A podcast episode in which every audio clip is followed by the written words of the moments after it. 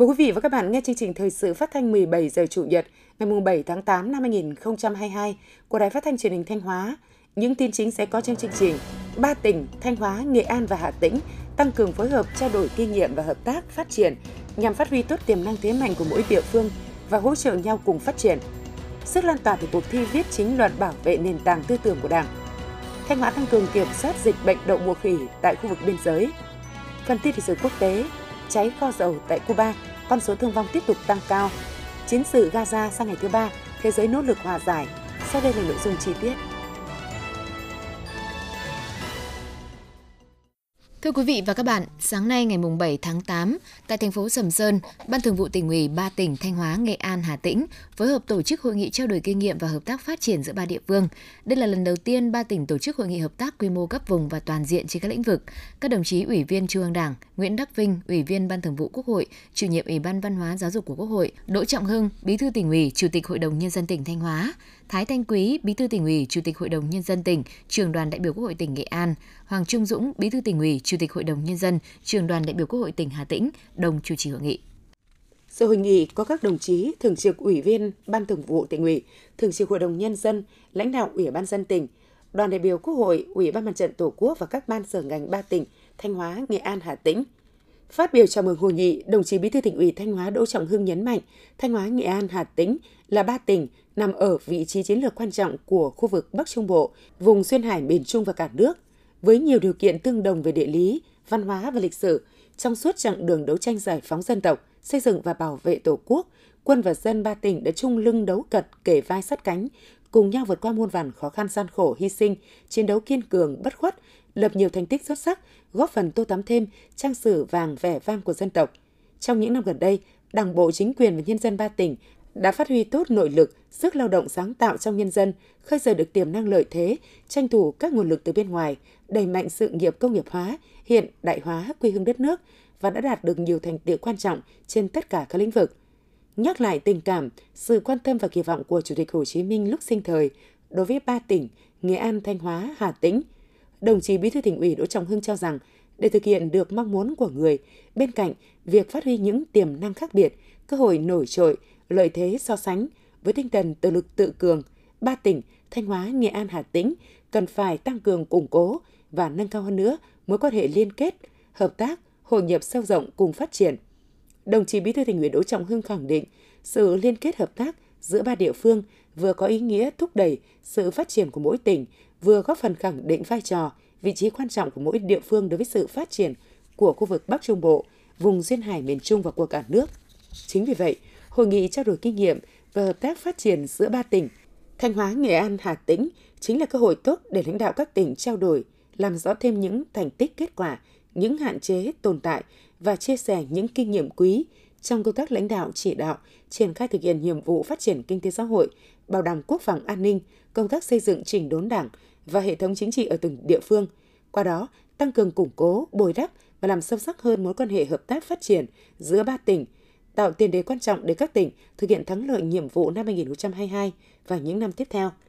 Tiếp đó, đồng chí Đỗ Minh Tuấn, Phó Bí thư tỉnh ủy, Chủ tịch Ủy ban dân tỉnh Thanh Hóa đã có bài tham luận với chủ đề Tiềm năng lợi thế, cơ hội phát triển và khả năng hợp tác liên kết giữa Thanh Hóa, Nghệ An, Hà Tĩnh.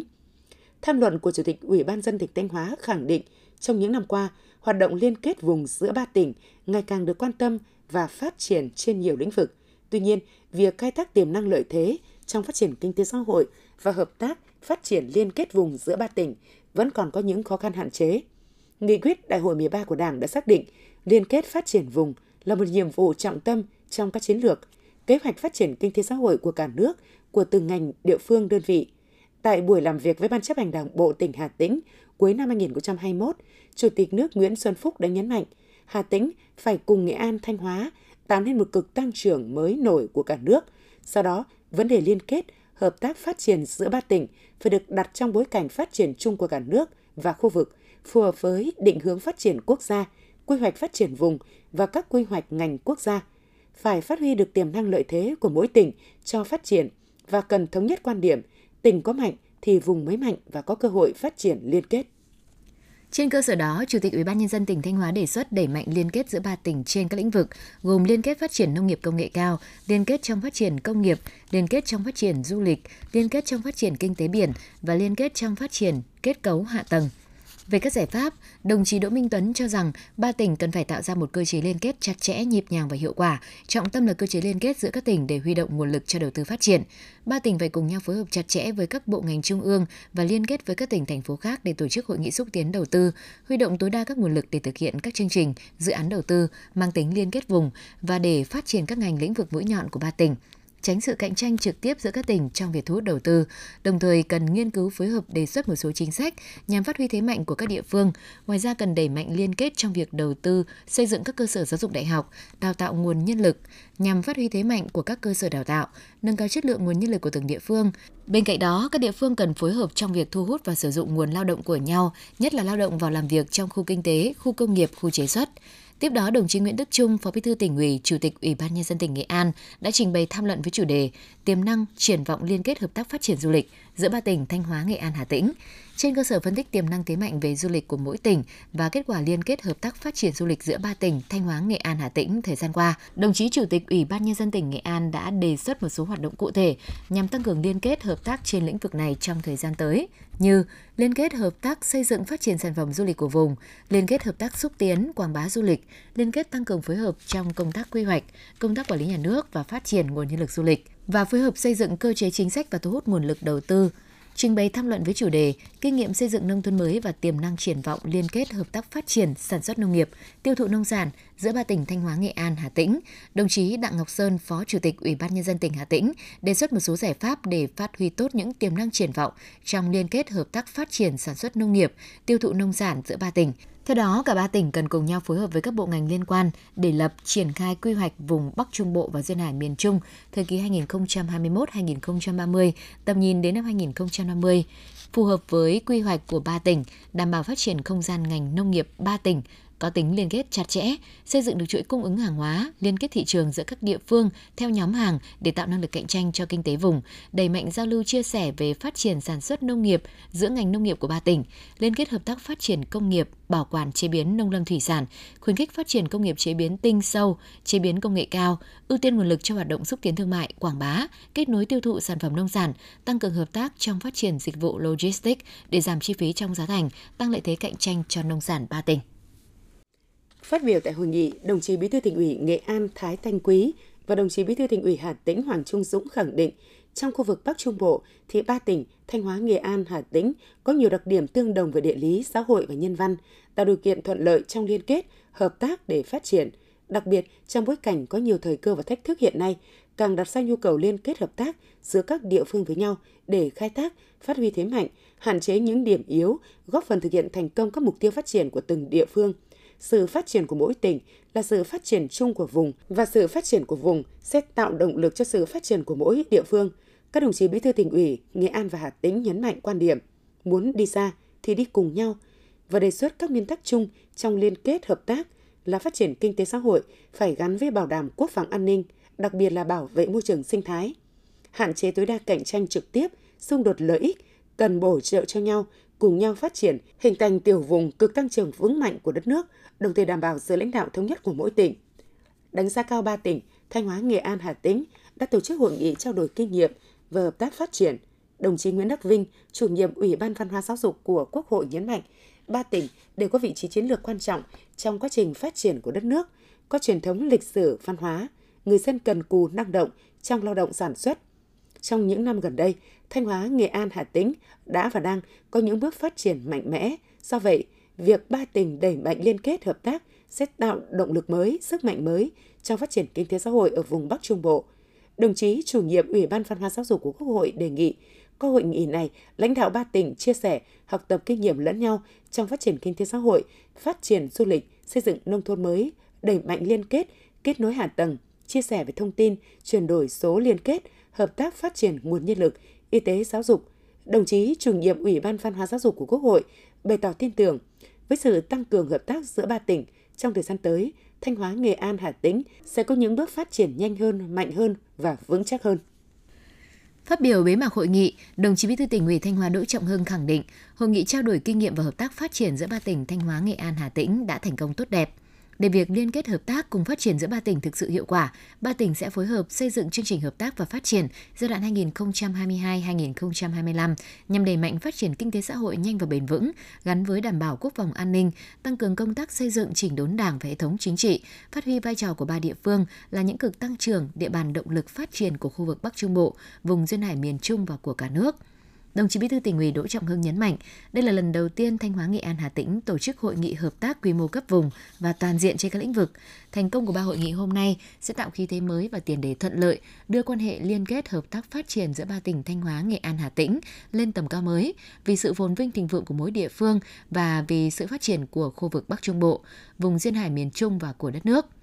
Đồng chí Bí thư tỉnh ủy Đỗ Trọng Hưng thống nhất với đề xuất của lãnh đạo ba tỉnh là hội nghị trao đổi kinh nghiệm, hợp tác phát triển giữa Thanh Hóa, Nghệ An, Hà Tĩnh sẽ được tổ chức thường niên theo hình thức luân phiên. Đồng thời trên cơ sở chương trình hợp tác chung giữa ba tỉnh, các ngành địa phương đơn vị của ba tỉnh sẽ cụ thể hóa thành các nội dung hợp tác, đảm bảo thiết thực hiệu quả, phù hợp với điều kiện thực tế và yêu cầu nhiệm vụ của mỗi bên trong từng năm, từng giai đoạn.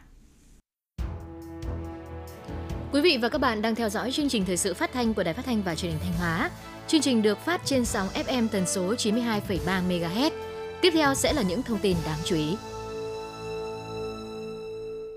Theo thông báo kết luận của Chủ tịch Ủy ban dân tỉnh Đỗ Minh Tuấn liên quan đến dự thảo đề án nhập huyện Đông Sơn vào thành phố Thanh Hóa và thành lập các phường thuộc thành phố Thanh Hóa, thì trong hai phương án tên gọi đề xuất lựa chọn phương án thành phố Thanh Hóa làm phương án chọn, báo cáo xin ý kiến ban thường vụ tỉnh ủy. Cụ thể, về tên gọi của thành phố sau khi sắp nhập, yêu cầu đưa ra hai phương án, trong đó có phương án 1 lấy tên gọi là thành phố Thanh Hóa và phương án 2 lấy tên gọi là thành phố Đông Sơn. Trên cơ sở các quy định hiện hành của pháp luật, đề cương quy hoạch chung đô thị đã được Thủ tướng Chính phủ phê duyệt và phân tích, đánh giá sâu sắc, toàn diện về những lịch sử, văn hóa, những ưu điểm, hạn chế theo từng phương án để đề xuất lựa chọn phương án 1 làm phương án chọn, báo cáo xin ý kiến Ban Thường vụ tỉnh ủy. Thông báo cũng nêu rõ, trưởng ban tổ chức tỉnh ủy trực tiếp tham gia ý kiến vào dự thảo đề án hoặc có ý kiến bằng văn bản về các giải pháp liên quan đến công tác tổ chức bộ máy, bố trí đội ngũ cán bộ công chức viên chức và thực hiện chế độ chính sách đối với các trường hợp dôi dư. Giao Ủy ban dân thành phố Thanh Hóa, Ủy ban dân huyện Đông Sơn theo chức năng nhiệm vụ được giao có văn bản báo cáo đề xuất cụ thể giải pháp sắp xếp các đơn vị sự nghiệp công lập, phương án bố trí trụ sở tài sản công. Giao Sở Xây dựng chủ trì phối hợp với Ủy ban dân thành phố Thanh Hóa và các ngành đơn vị khẩn trương giả soát, báo cáo nội dung phát sinh, điều chỉnh trong quá trình thực hiện đồ án quy hoạch chung xây dựng thành phố Thanh Hóa đến năm 2025, tầm nhìn đến năm 2035 đã được Thủ tướng Chính phủ phê duyệt. Hiện nay ngành chức năng đang khẩn trương, nghiêm túc triển khai để hoàn thiện dự thảo đề án. Sau 5 tháng triển khai cuộc thi viết chính luận về bảo vệ nền tảng tư tưởng của Đảng, đấu tranh phản bác các quan điểm sai trái thù địch lần thứ hai năm 2022 do Học viện Chính trị Quốc gia Hồ Chí Minh phối hợp với Ban tuyên giáo Trung ương, Hội đồng lý luận Trung ương, Tạp chí Cộng sản, Báo Nhân dân và Hội Nhà báo Việt Nam phát động, tỉnh Thanh Hóa đã có hơn 6.800 bài viết tham gia. Đến nay, Ban chỉ đạo 35 cấp tỉnh đã hoàn thành việc thẩm định, lựa chọn các bài viết để gửi về Ban chỉ đạo 35, Học viện Chính trị Quốc gia Hồ Chí Minh. 100% tổ chức cơ sở đảng trực thuộc huyện ủy tham gia cuộc thi. Toàn huyện có 755 bài viết dự thi và là một trong những địa phương có tổng số bài thi cao ở tỉnh Thanh Hóa. Đây là kết quả nổi bật của huyện Đông Cống sau 5 tháng triển khai cuộc thi viết chính luận về bảo vệ nền tảng tư tưởng của Đảng, đấu tranh, phản bác các quan điểm sai trái, thù địch lần thứ hai năm 2022. Quan trọng hơn, cuộc thi đã góp phần tác động mạnh đến tư tưởng, nâng cao nhận thức, ý thức trách nhiệm của cán bộ đảng viên và các tầng lớp nhân dân trên địa bàn đối với công tác bảo vệ nền tảng tư tưởng của Đảng. Là đơn vị hạt nhân nòng cốt tham gia cuộc thi, Trường Chính trị tỉnh đã chủ động triển khai nhiều kế hoạch, giải pháp cụ thể cũng như đưa ra các cơ chế để khuyến khích cán bộ giảng viên, học viên tích cực tham gia chất lượng, hiệu quả. Bên cạnh đó, nhà trường cũng là đầu mối tập hợp lựa chọn, thẩm định bài thi của các đơn vị địa phương và hoàn thiện hồ sơ gửi cơ quan thường trực Ban chỉ đạo 35 cấp tỉnh để tổng hợp gửi về Ban chỉ đạo 35, Học viện Chính trị Quốc gia Hồ Chí Minh. Qua thẩm định, nhìn chung, các bài dự thi đều bám sát nội dung thể lệ, trong đó có nhiều bài thi được đầu tư công phu cả về trí tuệ và công sức. Một số bài đã thể hiện được sự sắc sảo trong lý luận, mang tính thời sự và có những phát hiện mới trong thực hiện nhiệm vụ bảo vệ nền tảng tư tưởng, đấu tranh phản bác các quan điểm sai trái, thù địch. Với việc triển khai một cách bài bản, nghiêm túc, quyết liệt và đồng bộ từ tỉnh đến cơ sở, cuộc thi viết chính luận về bảo vệ nền tảng tư tưởng của Đảng, đấu tranh phản bác các quan điểm sai trái, thù địch lần thứ hai năm 2022 bước đầu đã đem lại những hiệu quả nhất định. So với hơn 40 bài dự thi trong cuộc thi lần thứ nhất năm 2021, thì con số hơn 6.800 bài dự thi trong cuộc thi lần thứ hai năm 2022 đã cho thấy sự lan tỏa sâu rộng của cuộc thi. Trong đó có rất nhiều bài thi đã huy động được sự tham gia của cả tập thể và nhiều đối tượng, thành phần xã hội khác nhau. Đây chính là hiệu quả rõ nét nhất mà cuộc thi đã đem lại, góp phần quan trọng giúp nâng cao hiệu quả công tác bảo vệ nền tảng tư tưởng của Đảng, đấu tranh, phản bác các quan điểm sai trái, thù địch trong tình hình mới. Liên minh Hợp tác xã tỉnh Thanh Hóa cho biết, thời gian qua, Liên minh Hợp tác xã đã khảo sát 400 hợp tác xã, trong đó có 212 hợp tác xã có nhu cầu vay vốn giai đoạn 2020-2025. Tổng số vốn cần trên 1.200 tỷ đồng. Trong khi đó, trung bình một năm chỉ có 31 hợp tác xã trên địa bàn tỉnh tiếp cận được vốn vay từ các tổ chức tín dụng, tổng số tiền vay khoảng 90 tỷ đồng. Để tiếp tục hỗ trợ kinh tế hợp tác xã phát triển, Liên minh Hợp tác xã tỉnh đã xây dựng và được Ủy ban Nhân dân tỉnh phê duyệt đề án củng cố phát triển và nâng cao hiệu quả hoạt động của các hợp tác xã phi nông nghiệp trên địa bàn tỉnh Thanh Hóa giai đoạn 2021-2025. Theo đề án, Quỹ hỗ trợ phát triển hợp tác xã sẽ được bổ sung 50 tỷ đồng trong giai đoạn 2021-2025. Đây sẽ là cơ hội để có thêm nhiều hợp tác xã được tiếp cận nguồn vốn ưu đãi, nâng cao hiệu quả sản xuất kinh doanh. Cùng với bổ sung nguồn vốn, hạn mức cho vay của Quỹ hỗ trợ phát triển hợp tác xã cũng sẽ được tăng lên phù hợp với tình hình mới, giúp hợp tác xã đẩy mạnh đầu tư, nâng cao hiệu quả hoạt động, góp phần thúc đẩy kinh tế tập thể phát triển. Thưa quý vị và các bạn, nhằm giúp thanh thiếu nhi có một mùa hè vui khỏe, an toàn, lành mạnh và thật sự bổ ích, huyện đoàn Nông Cống đã và đang tổ chức nhiều hoạt động thiết thực, thu hút đông đảo thanh thiếu niên trên địa bàn tham gia Ghi nhận của phóng viên Ngọc Yến. Dịp hè này, nhà văn hóa thôn Đông Hòa xã Trường Giang, huyện Nông Cống trở thành điểm đến quen thuộc của đông đảo thanh thiếu niên nhi đồng trong thôn. Đặc biệt không chỉ sinh hoạt hàng tuần như những ngày đầu hè, giờ đây ngày nào các em cũng tham gia tập luyện các tiết mục văn nghệ, chuẩn bị cho chạy hè. Đặc biệt để chuẩn bị tốt nhất cho các tiết mục văn nghệ, các em còn tự tay làm nhiều đạo cụ bắt mắt như trống, cờ hoa, nón hoa trang phục. Cùng các bạn trẻ tập luyện tại nhà văn hóa thôn, em Nguyễn Thị Hưng, đoàn viên thôn Đông Hòa xã Trường Giang cảm thấy rất vui khi được tham gia sinh hoạt hè. Bản thân em cảm thấy à, rất vui khi được à, góp một phần trong à, các hoạt động hè của thôn ạ. Bọn em đã chuẩn bị nhiều ngày hôm nay và mang đến ba tiết mục đầu là em là mầm non của đảng, còn thiếu nhi là đất nước lời ru và thanh niên là giai điệu tổ quốc ạ. Bên cạnh các hoạt động văn hóa văn nghệ, mùa hè này trở nên ý nghĩa hơn với các em thanh thiếu niên và nhi đồng bởi nhiều hoạt động ý nghĩa khác mà các anh chị đoàn viên trong xã đã dày công chuẩn bị. Em Trịnh Việt Đức thôn Trường Thành và em Nguyễn Việt Trung thôn Đông Hòa xã Trường Giang chia sẻ. À, hiện tại trong dịp hè này đoàn đang có rất nhiều hoạt động cụ thể là hội trại và những văn nghệ à, có sự góp mặt của các thôn. À, ngoài ra thì chúng em còn tham gia những hoạt động vệ sinh môi trường à, kêu gọi xã hội hóa để lấy quỹ đóng góp cho hội trại cũng như là dịp Tết Trung thu. À, tham gia các hoạt động thì giúp cho thanh thiếu niên ở trong thôn trong xã trở nên gắn kết với nhau hơn. À, tinh thần à, đoàn kết và tham, tham gia trong các hoạt động năng nổ. Trao đổi với chúng tôi, chị Nguyễn Thị Phương, bí thư đoàn xã Trường Giang cho biết, để thu hút đông đảo thanh thiếu niên và nhi đồng tham gia sinh hoạt hè tại địa phương, đoàn xã Trường Giang đã xây dựng kế hoạch và tuyên truyền cho thanh thiếu niên và nhi đồng tại các trường học trước khi kết thúc năm học. Cùng với đó, đoàn xã đã phối hợp chặt chẽ với các ban, các ngành đoàn thể, tuyên truyền kế hoạch sinh hoạt hè đến từng xóm, từng thôn để người dân nắm bắt được những hoạt động hè bổ ích để khuyến khích thanh thiếu nhi tham gia.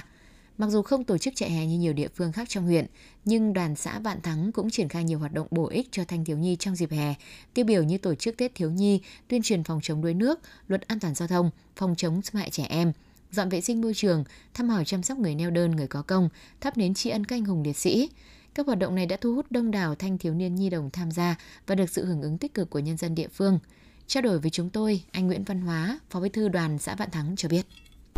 Ngoài ra thì ờ, đoàn xã cũng có kế hoạch triển khai đến các đồng chí bí thư chi đoàn để chuẩn bị cho cái ờ, ngày rằm trung thu của các em thiếu nhi thì ờ, triển khai đến các chi đoàn để vận động nhân dân trong toàn xã ủng hộ gây quỹ để mua quà cho các em trong ngày trung thu sắp đến. Mùa hè năm nay, Ban Thường vụ huyện Đoàn Nông Cống đã xây dựng kế hoạch tổ chức chiến dịch thanh niên tình nguyện hè với nhiều hoạt động phong phú, hình thức và nội dung thực hiện có nhiều đổi mới so với những năm trước. Qua một thời gian ngắn triển khai kế hoạch, huyện đoàn Nông Cống đã tổ chức nhiều hoạt động thiết thực như chương trình Vui Tết Thiếu Nhi năm 2022, chỉ đạo 100% tổ chức cơ sở đoàn các xã thị trấn tổ chức hoạt động hưởng ứng tháng cao điểm phòng chống ma túy và ngày toàn dân phòng chống ma túy. Bên cạnh đó, tổ chức tốt chương trình tiếp sức mùa thi, chiến dịch tình nguyện mùa hè xanh như tham gia xây dựng nông thôn mới, đô thị văn minh, bảo vệ môi trường, ứng phó với biến đổi khí hậu, đảm bảo trật tự an toàn giao thông, an sinh xã hội – tạo môi trường cho đoàn viên thanh niên rèn luyện cống hiến trưởng thành, góp phần hình thành lớp trẻ sống đẹp có bản lĩnh trí tuệ, có sức khỏe, có kỹ năng thực hành xã hội, đóng góp cho sự nghiệp xây dựng và phát triển quê hương, tăng cường đoàn kết, tập hợp thanh niên, củng cố nâng cao chất lượng tổ chức đoàn hội. Những hoạt động phong phú đa dạng trong dịp hè của đoàn thanh niên huyện Nông Cống đã mang đến cho thiếu nhi trên địa bàn có sân chơi lành mạnh, giúp các em rèn luyện bản thân, phát triển thể chất, tinh thần, tạo tâm thế tốt nhất để bước vào một năm học mới. Tính đến thời điểm này, khoảng 80 nước trên thế giới đã ghi nhận người mắc bệnh đậu mùa khỉ. Việt Nam tuy chưa ghi nhận ca mắc, nhưng khả năng xuất hiện ca bệnh trong thời gian tới hoàn toàn có thể xảy ra. Do đó, tại khu vực biên giới, cần phải tăng cường giám sát dịch bệnh này. Ghi nhận tại huyện Quan Sơn, tỉnh Thanh Hóa, địa phương có ba cửa khẩu với nước bạn Lào. Sau khi kết thúc chuyến du lịch tại Campuchia, hai người đàn ông mang quốc tịch Lào quyết định tiếp tục hành trình đến với biển Sầm Sơn, tỉnh Thanh Hóa. Họ phải qua các bước kiểm soát y tế để tránh làm lây lan dịch bệnh đậu mùa khỉ. Quy trình thông quan hết sức chặt chẽ, nhưng chỉ kéo dài chưa đầy 10 phút. Anh Konvida Mandach, tỉnh Hùa Phan, Lào cho biết. Tại đây chúng tôi được yêu cầu sát khuẩn, đo thân nhiệt, khai báo thông tin rất kỹ. Tuy nhiên, quá trình hoàn tất thủ tục thông quan cũng không mất quá nhiều thời gian. Chúng tôi nghĩ đây là việc làm cần thiết trong bối cảnh dịch đậu mùa khỉ đang cấp bách hiện nay. Theo nhận định của Tổ chức Y tế Thế giới WHO, Việt Nam nằm trong khu vực Tây Thái Bình Dương có mức nguy cơ xâm nhập bệnh đậu mùa khỉ từ thấp đến trung bình. Tuy nhiên, việc giao thương đi lại giữa các nước đã được nới lỏng. Campuchia, nước có đường biên giới giáp với Việt Nam đã ghi nhận ca mắc đậu mùa khỉ vào cuối tháng 7 vừa qua, nên nguy cơ dịch bệnh này xâm nhập vào Việt Nam là rất cao. Lực lượng chức năng tại các cửa khẩu biên giới của Thanh Hóa đã tăng cường kiểm soát y tế, đồng thời tuyên truyền để người dân hiểu và nắm được tình hình dịch bệnh, chủ động khai báo khi có nghi vấn. Thiếu tá Ngô Cảnh Tiến, chính trị viên phó đồn biên phòng Mường Mìn, huyện Quan Sơn, tỉnh Thanh Hóa cho biết. Đơn vị đã tổ chức cho các ờ, tổ chốt là tuần tra kiểm soát đường mòn lối mở để kiểm soát bà con qua lại để khai báo y tế để nhận biết và nay mai có điều kiện sẽ là chiết xuất và truy xuất những cái bà con nhân dân có cái biểu hiện dịch bệnh. Thiếu tá Trần Trung Hiếu, Phó đồn trưởng đồn biên phòng cửa khẩu quốc tế Nam Mèo, huyện Quan Sơn, tỉnh Thanh Hóa cho biết thêm. Tại tỉnh Thanh Hóa là chưa có một ca bệnh nào bị đậu mùa khỉ. Chúng tôi xác định đấy cũng là một trách nhiệm rất nặng nề đối với đơn vị. Thì tại vì trong cái công tác quản lý người phương tiện ờ, xuất nhập cảnh, những trường hợp nghi vấn thì ờ, chúng tôi sẽ cố gắng hết sức bằng những cái khả năng và phương tiện và bằng ờ, trong cái quy chế phối hợp giữa ban quản lý cửa khẩu thì chúng tôi sẽ kiên quyết không để cái trường hợp nào dịch bệnh lây lan từ phía Lào vào trong nội địa và của Việt Nam. Song dịch bệnh đậu mùa khỉ là một loại bệnh mới, còn nhiều thông tin chưa rõ ràng thống nhất. Do đó nếu không có lực lượng thiết bị y tế hỗ trợ thì việc kiểm soát dịch bệnh tại các cửa khẩu là rất khó khăn. Thiếu tá Trần Trung Hiếu cho biết thêm. Đơn vị cũng do cái chuyên môn thì ờ, ờ, cũng ờ, đang còn hạn chế nên là rất khó phát hiện những cái trường hợp đang ủ bệnh trong người. Thì tuy nhiên thì đơn vị cũng làm tốt các cái khuyến cáo của Bộ Y tế. Với tinh thần phòng chống dịch bệnh đầu mùa khỉ sớm một bước cao hơn một bước, lực lượng chức năng tại các cửa khẩu của Thanh Hóa đã chủ động kiểm soát chặt chẽ các trường hợp qua biên giới, trong đó đặc biệt lưu ý các trường hợp có dấu hiệu mắc các bệnh tương tự bệnh thủy đậu và không làm ảnh hưởng đến tâm lý thời gian của người dân. Thưa quý vị và các bạn, trước nguy cơ dịch bệnh trên đàn gia súc gia cầm lây lan vào địa bàn tỉnh, ngành chăn nuôi và thú y Thanh Hóa đang tăng cường phối hợp với các đơn vị địa phương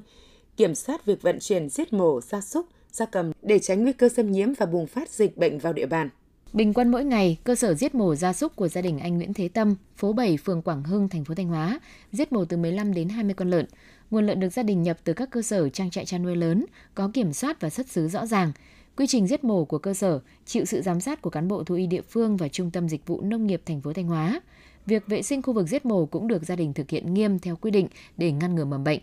Anh Nguyễn Thế Tâm, phố 7, phường Quảng Hưng, thành phố Thanh Hóa, tỉnh Thanh Hóa cho biết. Cơ sở chúng tôi là kết nối với các công ty gọi như là ở theo gọi chăn nuôi theo chuỗi Việt Gáp, đạt tiêu chuẩn ờ, theo theo chuỗi Việt Gáp. Lợn từ ngoài tỉnh về là được cơ quan thú y trực tiếp mở kẹp trì và kiểm tra lâm sàng ờ, từng con và đưa đưa lợn vào khu chuồng chờ và ờ, sau đó là được ờ, nhốt sau 12 tiếng sau là mới bắt đầu đưa đến ờ, cái quy trình giết mổ.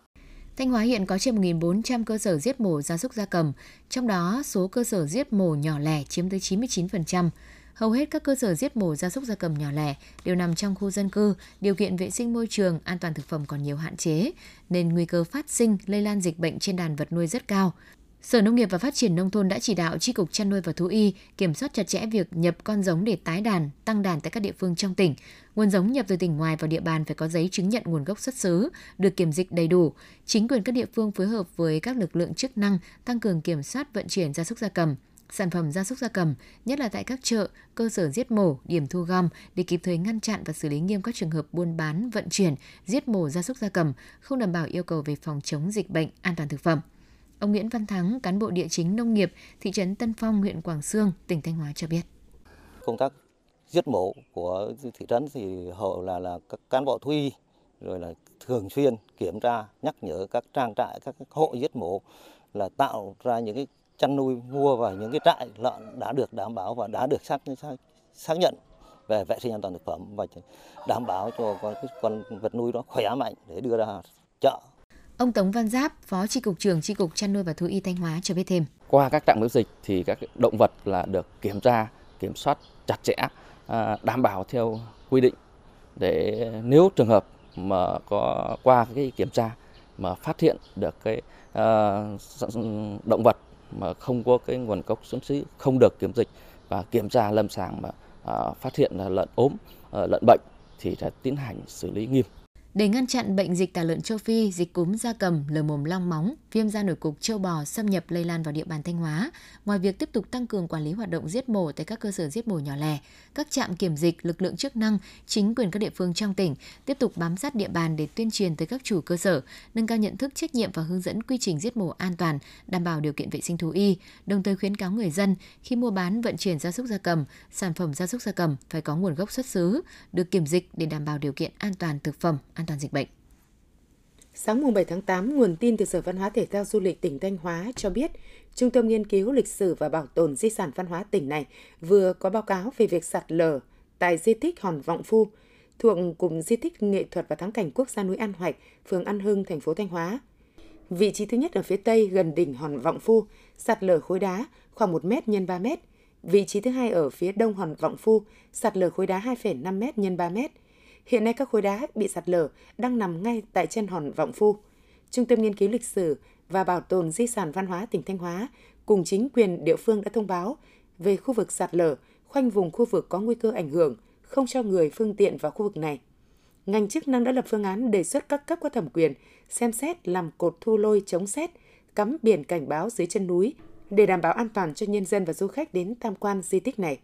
Để hạn chế xét đánh khu vực di tích này, Trung tâm Nghiên cứu Lịch sử và Bảo tồn Di sản Văn hóa tỉnh Thanh Hóa cũng đề nghị chính quyền và người dân địa phương tháo rỡ công trình nhà tôn do người dân tự ý xây dựng gần di tích. Hòn Vọng Phu nằm trong cụm di tích nghệ thuật và thắng cảnh núi An Hoạch, còn gọi là núi Nhồi ở phường An Hưng, thành phố Thanh Hóa, được Bộ Văn hóa Thông tin, nay là Bộ Văn hóa Thể thao Du lịch, công nhận là di tích cấp quốc gia năm 1992. Trận derby giữa sông Lam Nghệ An và Thanh Hóa luôn hứa hẹn sự hấp dẫn, nhiều điều đáng chờ đợi. Trận đấu sẽ diễn ra vào lúc 18 giờ ngày 7 tháng 8, vòng 11 V-League. Bên cạnh sự thiếu vắng của chân sút chủ lực Olaha do bị treo giò, sông Lam Nghệ An cũng sẽ không có sự phục vụ của đội trưởng Văn Khánh. Trung vệ đội trưởng đội bóng xứ Nghệ tái phát chấn thương đầu gối. Trong khi đó, đội bóng xứ Thanh vừa có chiến thắng cực kỳ quan trọng trên sân nhà trước Viettel. Việc có được 3 điểm trước ứng viên mạnh như Viettel giúp tinh thần của thầy trò huấn luyện viên Petrovic đang lên rất cao. Ngày 7 tháng 8, tin từ Công an tỉnh Thanh Hóa cho biết, Phòng Cảnh sát Kinh tế Công an tỉnh vừa khởi tố vụ án khởi tố bị can và bắt tạm giam đối với Phạm Thị Lan Anh sinh năm 1990, trú tại phường Đông Vệ, thành phố Thanh Hóa để điều tra về tội lừa đảo chiếm đoạt tài sản. Trước đó, Phòng Cảnh sát Kinh tế Công an tỉnh Thanh Hóa đã tiếp nhận tin trình báo của Ngân hàng Thương mại Cổ phần Việt Nam Thịnh Vượng VPBank về việc một khách hàng làm hồ sơ mở thẻ tín dụng của ngân hàng và đã giao dịch rút hơn 76 triệu đồng từ tháng 8 năm 2021 nhưng không thanh toán đúng hẹn. ngân hàng đã tiến hành xác minh thì không liên lạc được với số điện thoại và địa chỉ ghi trên hồ sơ. Ngay sau khi tiếp nhận tin báo, Phòng Cảnh sát Kinh tế Công an tỉnh Thanh Hóa đã nhanh chóng vào cuộc điều tra, làm rõ vụ việc. Quá trình điều tra xác minh, cơ quan công an đã xác định Phạm Thị Lan Anh chính là đối tượng đã đánh cắp thông tin như họ tên, địa chỉ, số chứng minh nhân dân của người khác để làm hồ sơ vay tín dụng của Ngân hàng Việt Nam Thịnh Vượng. Tại cơ quan công an, Phạm Thị Lan Anh khai nhận đã làm hồ sơ mở thẻ tín dụng bằng hình thức online qua app bằng thông tin của người khác, sau đó dán ảnh mình vào chứng minh nhân dân giả, trực tiếp đến ngân hàng để lấy thẻ tín dụng. Sau đó đối tượng này giao dịch tại các quầy POS và rút thành công số tiền hơn 76 triệu đồng. Hiện vụ việc đang được Công an tỉnh Thanh Hóa tiếp tục điều tra mở rộng. Quý vị và các bạn vừa theo dõi phần tin trong tỉnh, ngay sau đây là phần tin thời sự quốc tế.